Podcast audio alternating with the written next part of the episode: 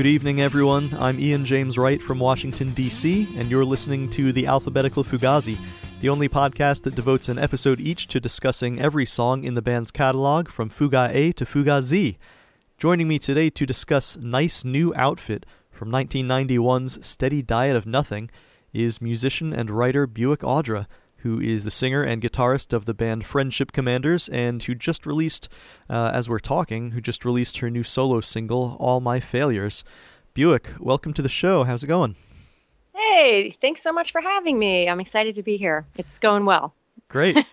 yeah, it's nice to talk to you, and it's cool to uh, ba- you like your music projects. Basically, Friendship Commanders sounds a bit heavy, but your solo work goes in a bit of a countryish vein, and, you know, we've had a lot of musicians on this show, and I don't think we've had any who sort of dabble in the country sphere at all. I know. And I, you know, it's interesting that I, I even do. I surprised myself, but the song wrote itself that way. And um, I listened and I, I'm happy with how it turned out. But yeah, thank you. It's, it is a wide, a wide spectrum of sounds I create at present. I, I know you are, uh, you're located in Nashville, right? I am. Yeah, I, I grew up not loving country music that much, but more and more I've tried to branch out a little in my guitar playing, and man, I've been uh, I've been really trying to bust out some country guitar stuff. That stuff is really fun to play and very challenging. It is, yeah. I I also I didn't grow up with any country music at all, um, and found it in my adulthood. And the stuff that I make is actually right now kind of Americana bluegrass, but definitely in the country family. And and I love some of that playing and and and more I love some of those feels. There's like something about the the feels that exist in that world of music that really call to me. Yeah, that's very true and the different sort of tonalities and the way that instruments like a pedal steel sort of bends into chords is is kind of unique especially coming from you know punk rock and heavier music. So, it's an appealing Agreed. little change of pace. Agreed. Um, so Buick, can you tell me a little about your kind of Fugazi journey and how you got into them and um, where that took you? Yeah, well, credit where credit is due. I have a cousin who is eight years older than I am, who is much cooler than I am, and she was the person who got me into Fugazi when I was a kid. Um, you know, back before we could just Google everything, of course, you had to know cool people who knew about cooler music. And she was that person for me, and she was into Fugazi. And um, yeah, I've been into them probably not right since the outset, but a couple years later. And um, it's wild. When you asked me to do this podcast, I was I sort of took my own journey back through my life of listening to Fugazi and seeing them play and I've arrived at the conclusion that they're hugely uh, influential for me. And I, you know, I don't think about that all the time, of course, but truly some of the energy and songwriting and guitar playing, big deal for me. And um, I saw them a few times when I was younger. Of course, they haven't, you know, they're not out playing all the time right now.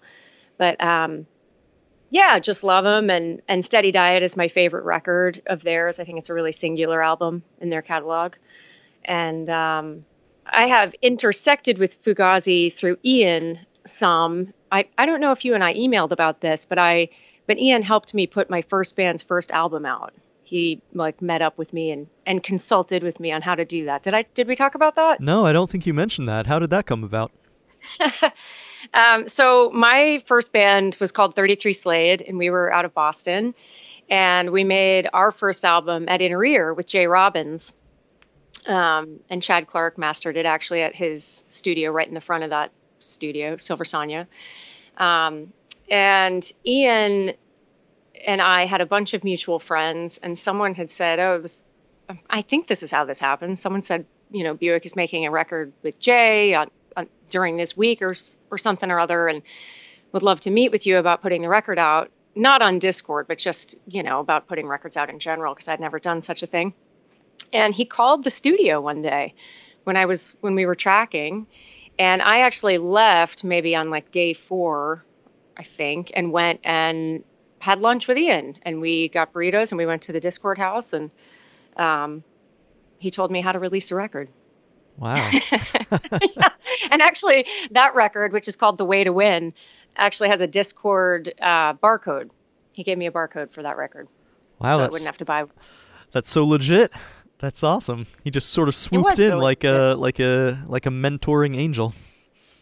Exactly, and he was just really straightforward about, you know, I was seeking all kinds of advice, and it's funny to think about it now because he was like, I hope he doesn't mind that I'm saying this, but he was like, you know, you don't need to be making records with Jay Robbins. I mean, and he didn't mean.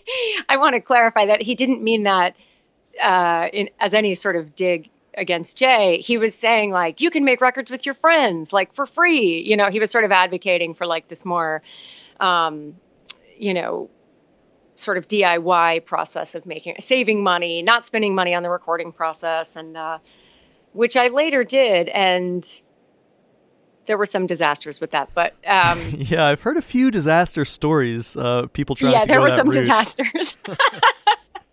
yeah, that that's not um, that advice doesn't work across the board. But um, but yeah, he was great and and just super generous with his time and his his wisdom at that point and and yeah, so that's a Fugazi related story that I'm happy to have and and I always think of him fondly. And when that record came out a year or two later, I sent him like a physical copy of it, of course, to, and a thank you card and and he sent me back this really thoughtful postcard about how he was having his morning coffee and listening to the record and really liked it. Just really, really kind. Good That's dude. so awesome. Yeah, it was. Speaking of inner ear, um, that's in the news this week. Um, you know, we don't cover a lot of news on this podcast, but uh, yeah, just in the past week, we learned, and I don't know if you saw this, Buick, but that um, I don't know anything. Yeah, so apparently Arlington, Virginia is uh, something's going on. Like they're trying to create this like arts and industry district, ironically, and they're sort of deciding if they're going to buy up uh, land through like eminent domain, including uh, basically where inner ear is located.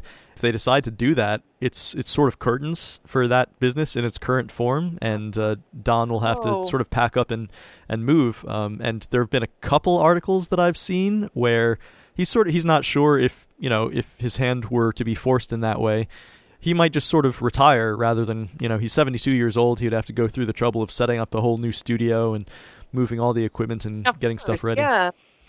Um, That's terrible. I'm so sorry. I can't believe I haven't seen that. And um, I'm sorry to hear that. I, I want to reach out to him. Don was there when we made that record, of course. Yeah. And um, I actually played his double neck guitar on one song, which was just like on a guitar stand in his office, because um, he's so cool, and uh, just was the loveliest presence um, in the world when we were there. It was just very affable and you know gracious about us being. We we had no idea what we were doing. I feel like I should throw that in there. Right. Really I, I, you know, your first record. It's. uh I get the feeling that Don is very good with people who don't know what they're doing, and people who do know what they're doing. Yeah, totally. And I I have written to him since, and you know, he's just always been the same. Just a really generous, kind person. But I'm I'm sorry to hear that about Inner Ear. That place was so great to work at. I have really fond memories of it. Yeah, yeah. Uh, for the listener, Buick and I are speaking uh, at the end of April right now, so I will. I'm not going to be able to give you current events uh, every, you know, from week to week, but follow that story, listeners. I will surely follow it myself and uh, see what happens with Inner Ear because it seems like a huge deal, and I'm surprised I haven't seen it covered in in more news. Like I don't think I've seen a Washington Post article on it at all. Um, so I'll uh, I'll keep my eyes open, as we say. Wow, and I will too. Thanks for telling me. yeah, definitely.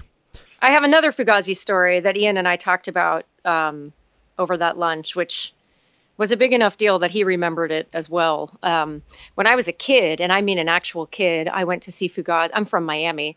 I went to see Fugazi play at a, a venue that used to have shows, and I think is now not that, called the Cameo um, on on Miami Beach and I got knocked out during the show, and they stopped. Ian stopped the show. You know, some oh, kids like threw me around. Yeah, and there's actually some bootleg footage of it somewhere um, that he had seen, and he remembered it. But this, you know, when I was speaking with him, it obviously, you know, when I was making that record, I was an adult, and we talked about that many years later, and it was wild to revisit that. So I am one of those kids that got knocked out at a Fugazi show and he shut the show down.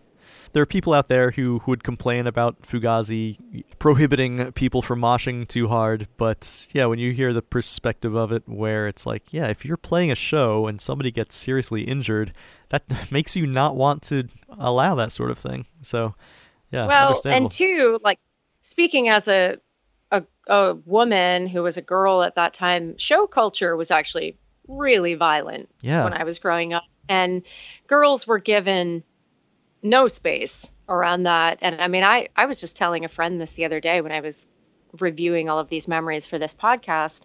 Um, I mean, it was almost like we were treated more violently. I mean, I had garments ripped off of me at shows, and and um, you know, at the time, it didn't really feel like there was much room to think about it or complain about it or or make a difference about it. But um, it was a really violent time. And so, in hindsight, I'm really appreciative of Fugazi for um, having a standard of nonviolence at their shows and, and for advocating for that because I think that they were way, way ahead of their time. Yeah, definitely ahead of the zeitgeist for sure. Mm-hmm. Yeah, that's awesome. How, how did it come that you were seeing Fugazi like as a kid? Um, is this your, like, did your older cousin uh, sort of take you there? Um, who who made this happen? No, I. I'm just like one of those kids that had. I'm. My parents were singer songwriters, and we they we just were always out at shows. I mean, at, you know, at like 12, 13, going to shows. Wow. You know, in in another city. Miami and Miami Beach are very far apart too. I should add for people that don't know the geography of those cities. They're different cities, um, but yeah, we just we just were always at shows and i don't remember any of our parents caring at all. It's wild to think about now. Now i you know i have friends with kids those ages and it seems wild that they would be at some hardcore show you know being thrown around but and they're not at those hardcore shows but we were. I was. Yeah. Yeah it's sort of ironic that the parenting culture is different and yet it seems like things are in general safer than they they were when we were kids.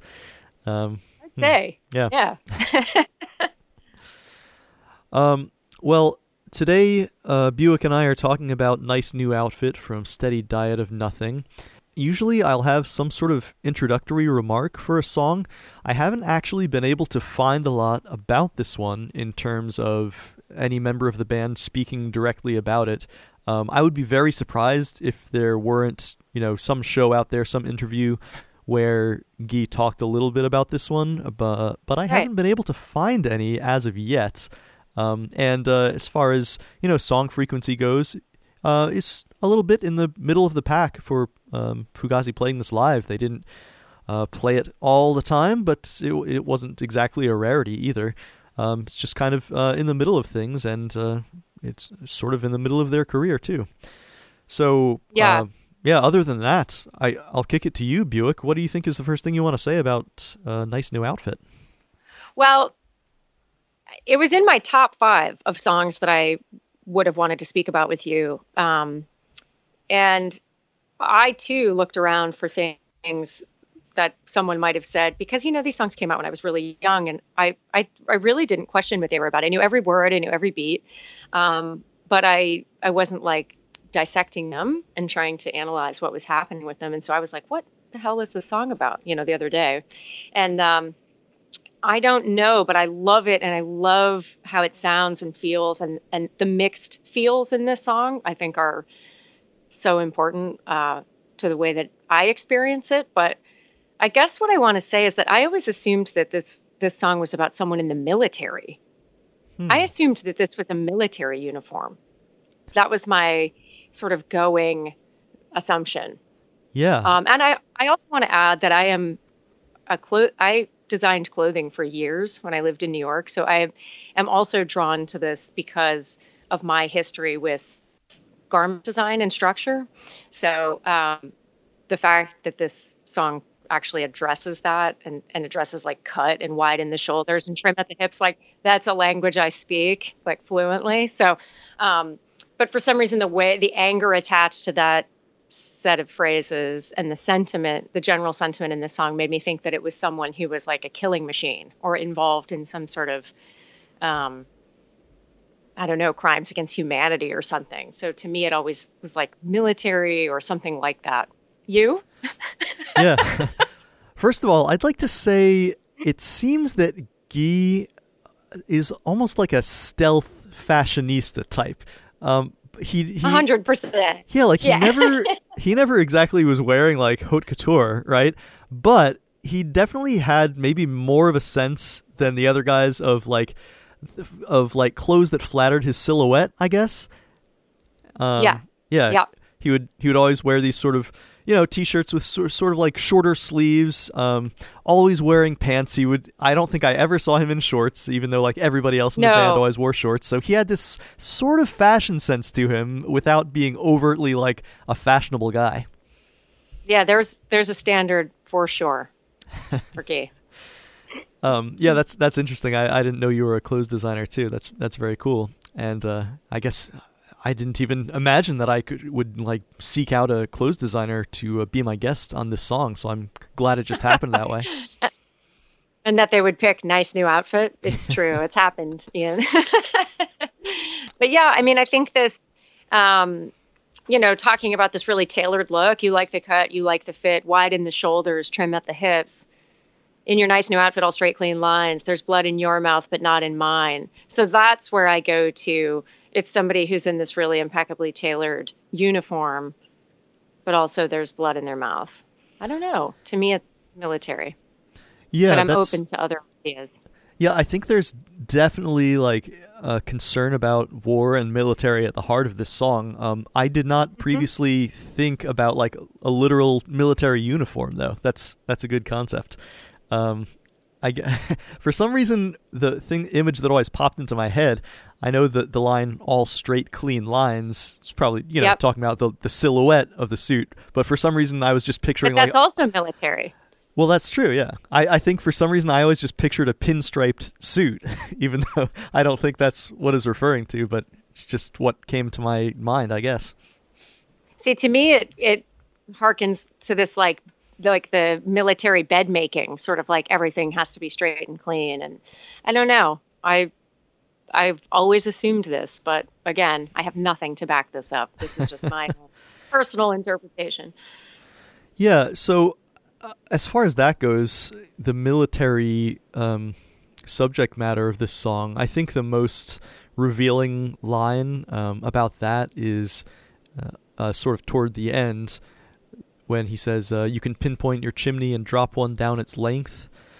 Um, and sort of this is basically yep, yeah, it's referring to sort of smart bombs like laser guided bombs that were really first yeah. used in the first Gulf War. Yep. So, uh, yeah, I, I, don't know if you looked up. And you're number one with a bullet. Yes. That's right. money well spent. I mean, um, yeah, I, I too, like when these songs were being written, I was a little kid and I I didn't yeah. I wasn't politically aware at the time. I was in elementary school. Um, but yeah, the first Gulf War, I did a little research. Um, apparently, the precision guided bombs were really first developed during the Vietnam era. But yeah, that first Gulf War was the first extensive use of them.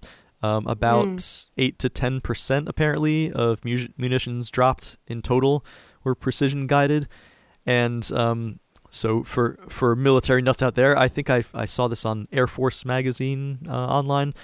The smart weapons most widely used were Paveway twos and Paveway threes, and um, oh. they apparently had an average accuracy of 10 feet of whatever their target was supposed to be. The New York Times called the laser guided bomb the invention that shaped the Gulf War. So yeah, that, that line about um, pinpointing a chimney and dropping one down its length, it's really referring to that. And when you look at the timeline of things, the Gulf War, yeah, yep. it began January seventeenth, nineteen ninety one, was I think the first like actual uh, action on the part of the United States, and mm-hmm. Fugazi first played this song live February twentieth, and I believe the album came out in July of that year. Yeah, so I, I think we're on to something. I think we're we're working with a good theory. Um, but yeah, this that's uh, I'm, I'm, look I'm reading the lyrics as we're talking about it. Um, a bit of a shout out also to Kuriki because this um you know the laser guided bomb things. It's a little bit of a theme that Ian revisits in the song "Clean Kill," which I guess is more about drone warfare. Um, right. Not the not the same thing, but um, yeah, it's thematically similar. Yeah, you're right. Um, but yeah, so basically, I think what it boils down to with the nice new outfit is the the way that the Iraq War is, uh, or rather was, sold to the public in in a PR mm-hmm. sort of way, right? The the the propaganda they used to dress up the war effort to get people to buy into it.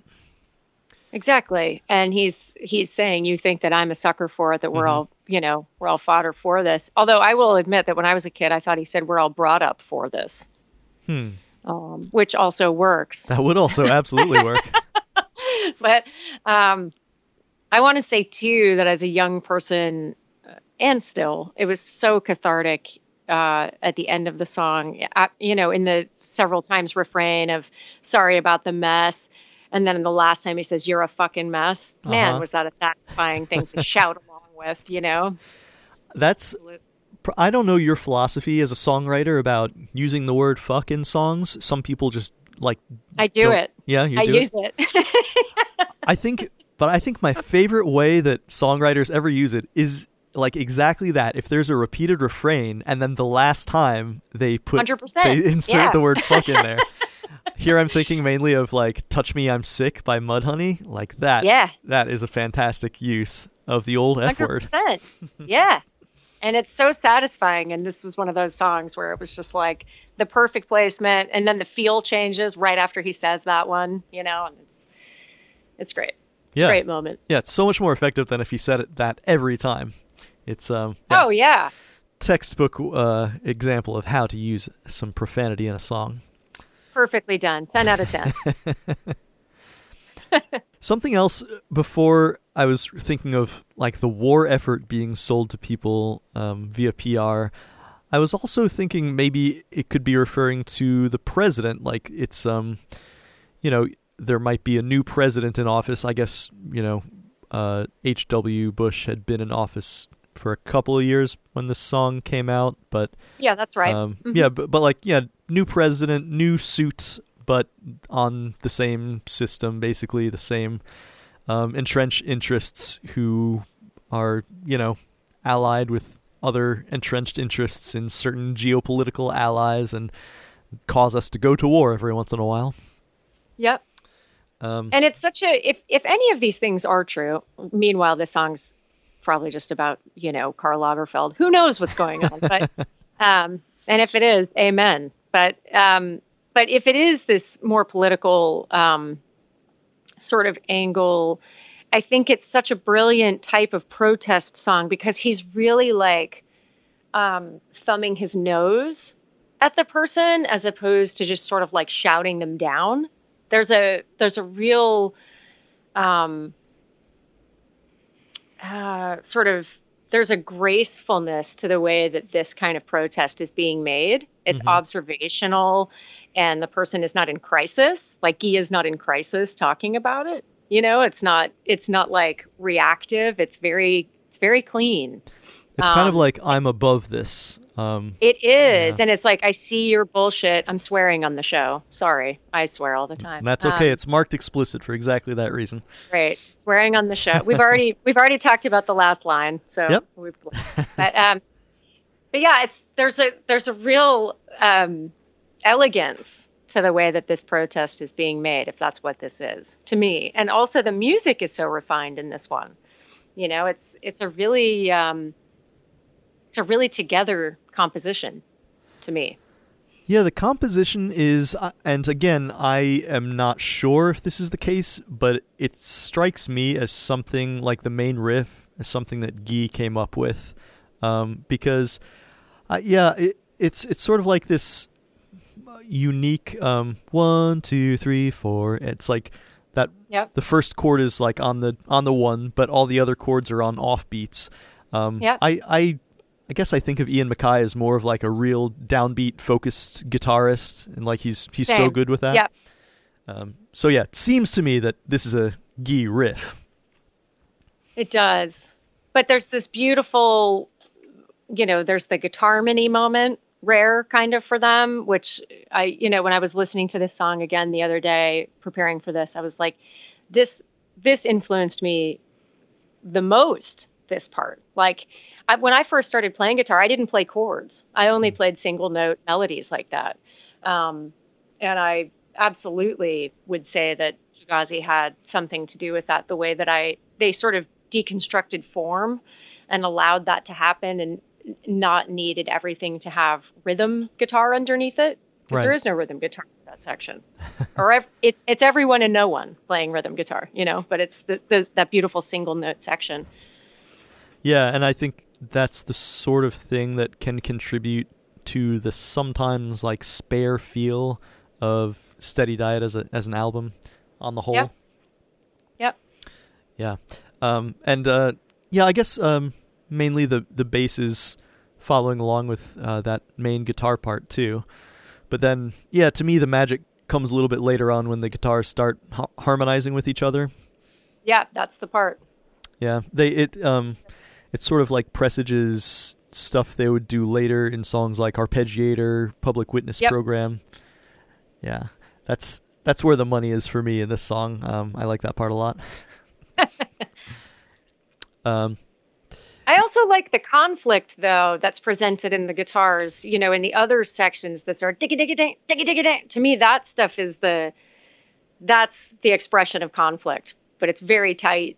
It's sort of like bullet fire, um, and I, yeah, as I mentioned earlier on in the talk, the the mixed feels in this song are what really make my hair stand up and how it's so effortlessly done and it all works. It doesn't feel like a math problem, you know? Yeah, interesting. Yeah, the the um I think somebody was saying that before about the beginning of Facet Squared sounding a little bit like uh like sort of tracer bullets. Um yep. just reminding them of footage of that first Gulf War. Yeah, I I wouldn't be surprised if that just whole thing, the sort of militarization of things, um, was haunting Fugazi's composition during this era. Sure.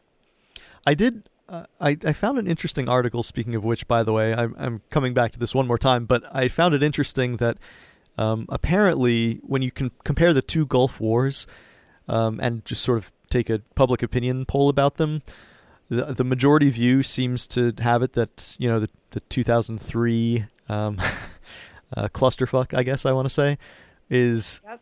w- very much like negatively viewed, and um, I think the the majority view is that it was unnecessary and that we are sort of lied into it. Whereas the first Gulf War, there's a very different perception, but in fact, um, it seems that a lot of very similar lies were used to sell that war also.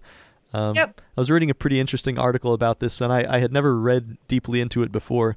But there were things like, you know, there were intelligence reports that Iraqi troops were massed on the border with Saudi Arabia um, that turned out not to be true. There's there, there are these like stories about um, Iraqi uh, soldiers going into Kuwaiti hospitals and taking babies out of incubators and like letting them die on the in the streets that turned out not to be true.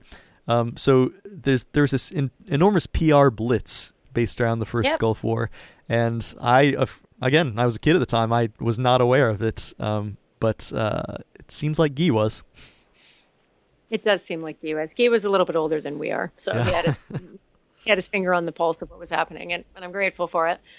But yeah, I I I do think that this has to be connected to that. I don't. I mean, again, I'm open to the Karl Lagerfeld theory, but um, but, I, but I just like to rag on Karl Lagerfeld as someone who, you know, has been in fashion. If I mean, c- can we explore that? Is there a chance that this is Guy just sort of um, casting a certain attitude about people who are clothes obsessed? Do sure. the lyrics track that way? Well, only the quick purchase once brought to market dress it up and it's sold. I mean, but the rest of it I don't I don't buy it. I don't Yeah, yeah. no. No. And, oh, okay, so the we haven't talked about this section. Um, the place I'm offered is a bedsitters tour, a worthless sightsee of your, and I feel like we have to say adventure just because of, of, the way that it's sung. You know, it's a very like us, Mick Jagger delivery or something. Yeah, let us be loyal to the pronunciation.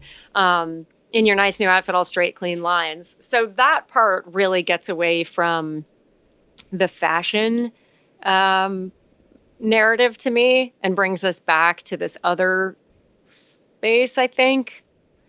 Um, yeah, I, I guess it's um, I, I, it works on a couple levels, but basically being um, yeah, something bad being dressed up as something better than it actually is. Yeah. Um, hmm. With the, yep. which I guess when it comes to actual fashion, that's that's what you want. Make me look better than I actually look. Um. yep. Oh, and listening to this song with like adult ears and thinking about it just this week, I wanted to say too that I really noticed how cool it was that the vocal is doubled every time he says in your nice new outfit. That is so awesome. Like it really lifts it, but in this way that your mind doesn't necessarily care about unless you're really paying attention but he always elevates that by doubling it vocally. Yeah, that's um I was at first I was like is that is that Ian backing up Guy on that? But I yeah, I do think it is just I think it's Guy. Yeah, two Gees. yep, but it's great. It's such a it does that it does the job so that it is the refrain, you know, but it's like just mixed in with the rest of of the the lyrics. Something that came to my mind when I was listening to this most recently is basically that it's Dylan esque. Um, are you a fan of Bob Dylan? I am. I'm willing to go down this path. it's, it's yeah, something about this like sardonic. Oh, you've got a nice new outfit there. It's very leopard skin pillbox hat. If you know that song. Yep. Um, yep it seems to me that there's a lot of early Bob Dylan that has that kind of attitude, like, "Oh, you think you're so hot, but uh, let me tell you something, Jack. You ain't nothing." You know, there's this. Except I think Dylan's always talking about women. Yeah, that's He's probably always true. sort of slamming women. Like as a woman, I will say, in in defense of women, I think Dylan takes a lot of shots at women. I that, agree in that yeah. body in that time, um, and I feel like Guy was above that for the most part and and was not slinging mud at women unless it was like Margaret Thatcher. And I'm willing to believe it's Margaret Thatcher. but you know what I mean? But I think it's a very specific thing in his case, you know? Um, yeah. I, I think that's the difference. Yeah, I don't think many women are in Guy's crosshairs in this song. I think uh, nope, it's not. It it feels like a man and it feels like a military figure or something, some sort of leader. Dick Cheney and all the usual suspects. Right.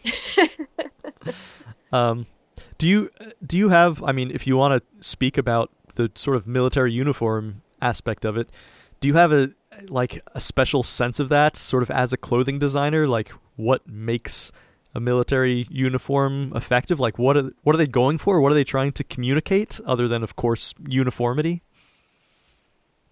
Oh God, I've never thought about that. Um, I think it depends on the rank of the military person for sure. Um, yeah, but, um, I mean, I'm um, not very well uh, educated on the subject either. I mean, I know there's like battle fatigues and dress uh, right. uniforms. There's and... like right. Then there's like really high-ranking officials with all kinds of you know um, decoration and that sort of thing. Um, I don't know. Uh, and I, ha- I haven't thought about it, but I, I did just learn the other day. This is sort of related that Hugo Boss designed the the the German Nazi uniforms. I had heard that, yeah.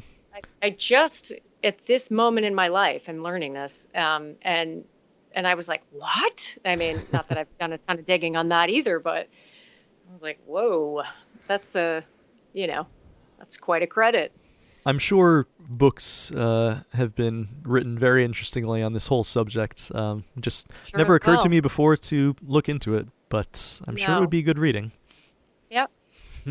but the trim at the hips, that's what tips me off that it's that it's military. It's that sort of that triangular shape of the broad shoulder and then the very narrow hip, you know, that was so iconic, I Hmm. feel like in military dress. Interesting. Um, Yeah. I so I sort of feel like that's a lot of fashion, isn't it? Maybe just more so in military. Only in certain times. Only in certain um, certain eras. Right, right. I guess.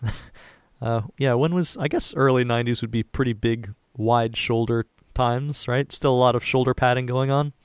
Yeah, you'd have some leftover '80s silhouettes. The '90s definitely changed things, um, but yeah, yeah you would have some some '80s ideas happening. Yeah, it seems like whenever I watch early Friends or whatever, I'm like, oh yeah, the '80s didn't really end until the '90s were well underway.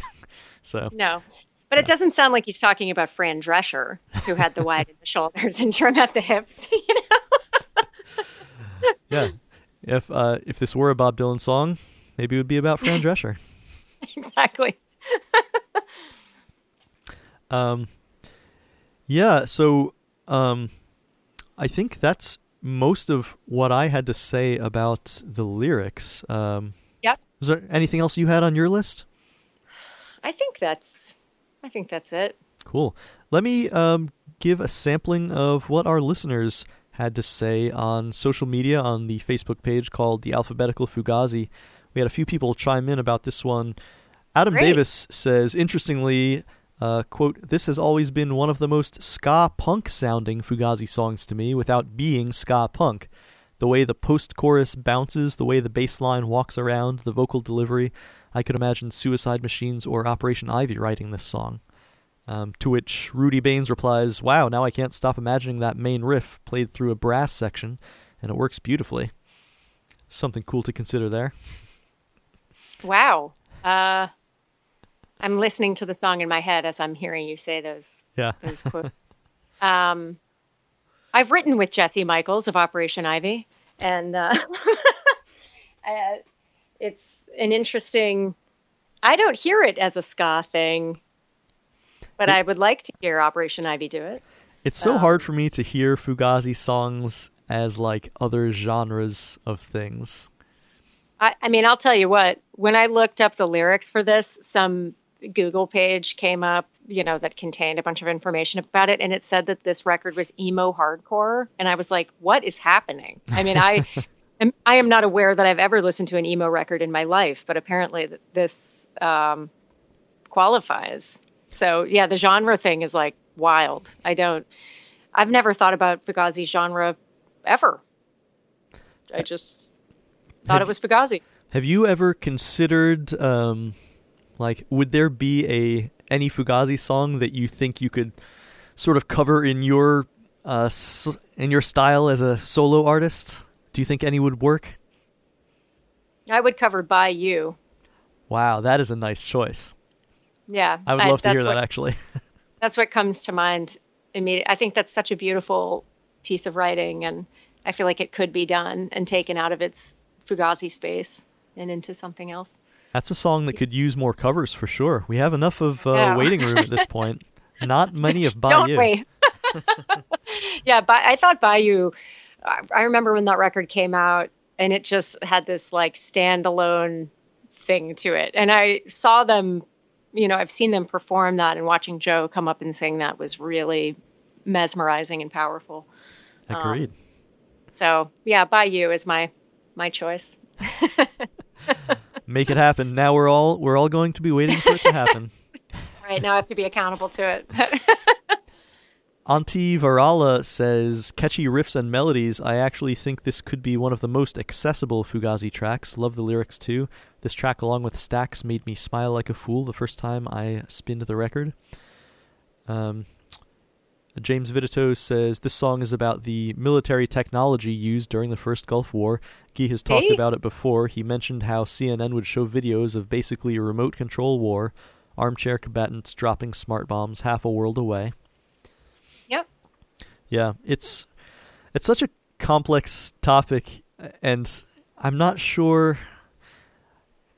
Yeah, I'm not sure how to get into that because, like, you would think, well, if the alternative to dropping smart bombs is not dropping bombs and you know being less of a of a warmonger of a country, then yes, I would like the latter alternative. But if the alternative is using clumsier bombs that cause more um, collateral damage, then maybe smart bombs are a good thing. It seems like a seems like a really complex topic, but I, I guess you know uh, the more it's seen as a good thing, the more it emboldens um, the military to go out and uh, you know make more strikes.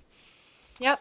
Yeah, it's uh, yeah. I, I, I guess this is another topic I could use uh, some like reading and uh, analysis by experts about because it would be same. Yeah, interesting to hear about that.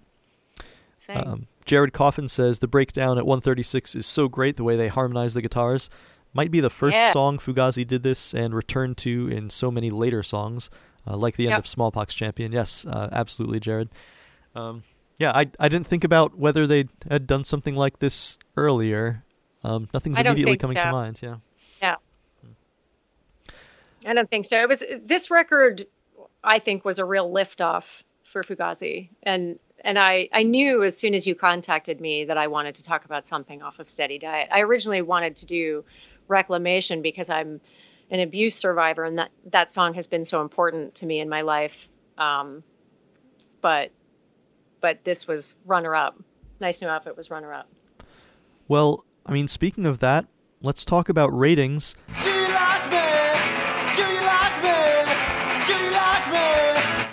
On this show, we try to give each song a rating from one star to five stars in the context of the Fugazi catalog. It sounds to me like I know where you're going to come down, five. but um, yeah, I'll I'll I'll let you say it. Five plus for me. Five plus. Yeah, I mean, again, you know, I'm being selfish in my in my praise because I I really got to connect with how influential this song was for me as a young musician um, when I was preparing to come onto your show. But um, yeah, and two, I I also want to talk about. Um, I mean, I talked about how how elegant this song is as a protest song, but man, is there a cooler singer in the world than Guy? I don't know who it is. You know, with the "You Like the Cut," you know, everything was just so like um, smooth. You know, it's just it's such a well delivered dig, and I I love a well delivered dig. That's my favorite. You know, that's my favorite genre. So, um, Um, yeah, yeah, I there, love it. something about Gee's delivery a lot of the time. It's in a way, it's very rock and roll, but somehow like not cliche rock and roll. Just something something classic about it without being stale. to me it's so felt um, you know and and also i would believe you if you told me that he sang every song one time in the studio and that was it that it wasn't this thing where he labored over a performance for 20 takes you know That does strike me as something that could be true with a lot of his songs. Yeah. yeah Um, I that's that's a question I would love to ask him someday if I ever got the chance. I'll add it to my list. yeah it's a, because it, everything feels you know as a person that's recorded a bunch of vocals in my life everything feels exactly felt. Not like it's being delivered for our benefit but that it's being delivered in the way that his mind and body deliver it you know in in the story. And i i do think that there that we receive that kind of performance differently as listeners. Totally. Um, on my part, believe it or not, I think this comes in a little below average as a Fugazi song for me. I might have to go like two and a half stars. Yeah, it's like it's not that there's anything in particular wrong with it. Just like there's so many other great Fugazi songs. I think this is like a little below the halfway mark for me. agree to disagree Yeah, it's uh. So this would be in your top five though. oh yeah Nice. Yeah, for sure. It, it was in my top five as soon as you contacted me, and then I had the crisis of alphabet to contend with, and I was like, "What?" You know. But um, it is a. I want to say sure. too, when you asked me first about my Fugazi stories and whatever, um, I didn't say that I I put away my solo work for ten years uh, before this last single that I just released. This is my first solo release in ten years, and um, prior to that, I really struggled with my solo work because of some bad experiences with collaborators and and difficult situations. And I did a tour before I put my solo work down for 10 years called Reclamation Tour, named after the song. and um, and I made all of my dress, all of my wardrobe for that tour, and every single dress had a had a line from Reclamation written on the inside of the waistband. Oh so it was an entire tour where I wore the song Reclamation for myself. Nobody else could see it, but I but I wrote about it and I talked about it uh, over the course of the tour. Um, that it was you know a true reclamation for me, and um, even though that song I believe is about bodily autonomy and that's why it's so important to me, I I also just believe it's claiming our own personhood and our own autonomy. So I I wanted to throw that in there as part of my experience with Fugazi. That's really beautiful. I love that idea. Um, you mentioned your new single. Let me give you a chance to do more plugs. Never mind what's been. What's what's the name of it? Where can listeners hear it? Where can listeners uh, check out more about you and anything else you uh, you want to say?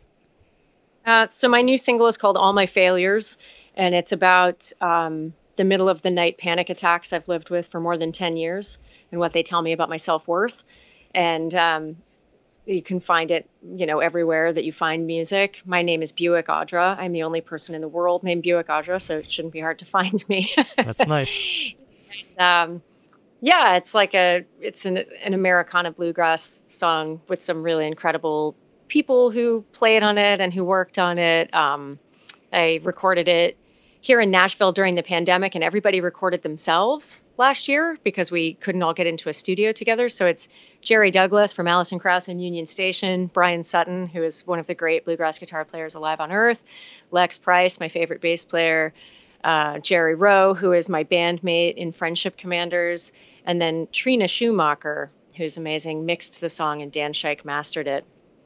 And um, it just premiered on Rolling Stone as one of their country picks of the week. I'm very proud.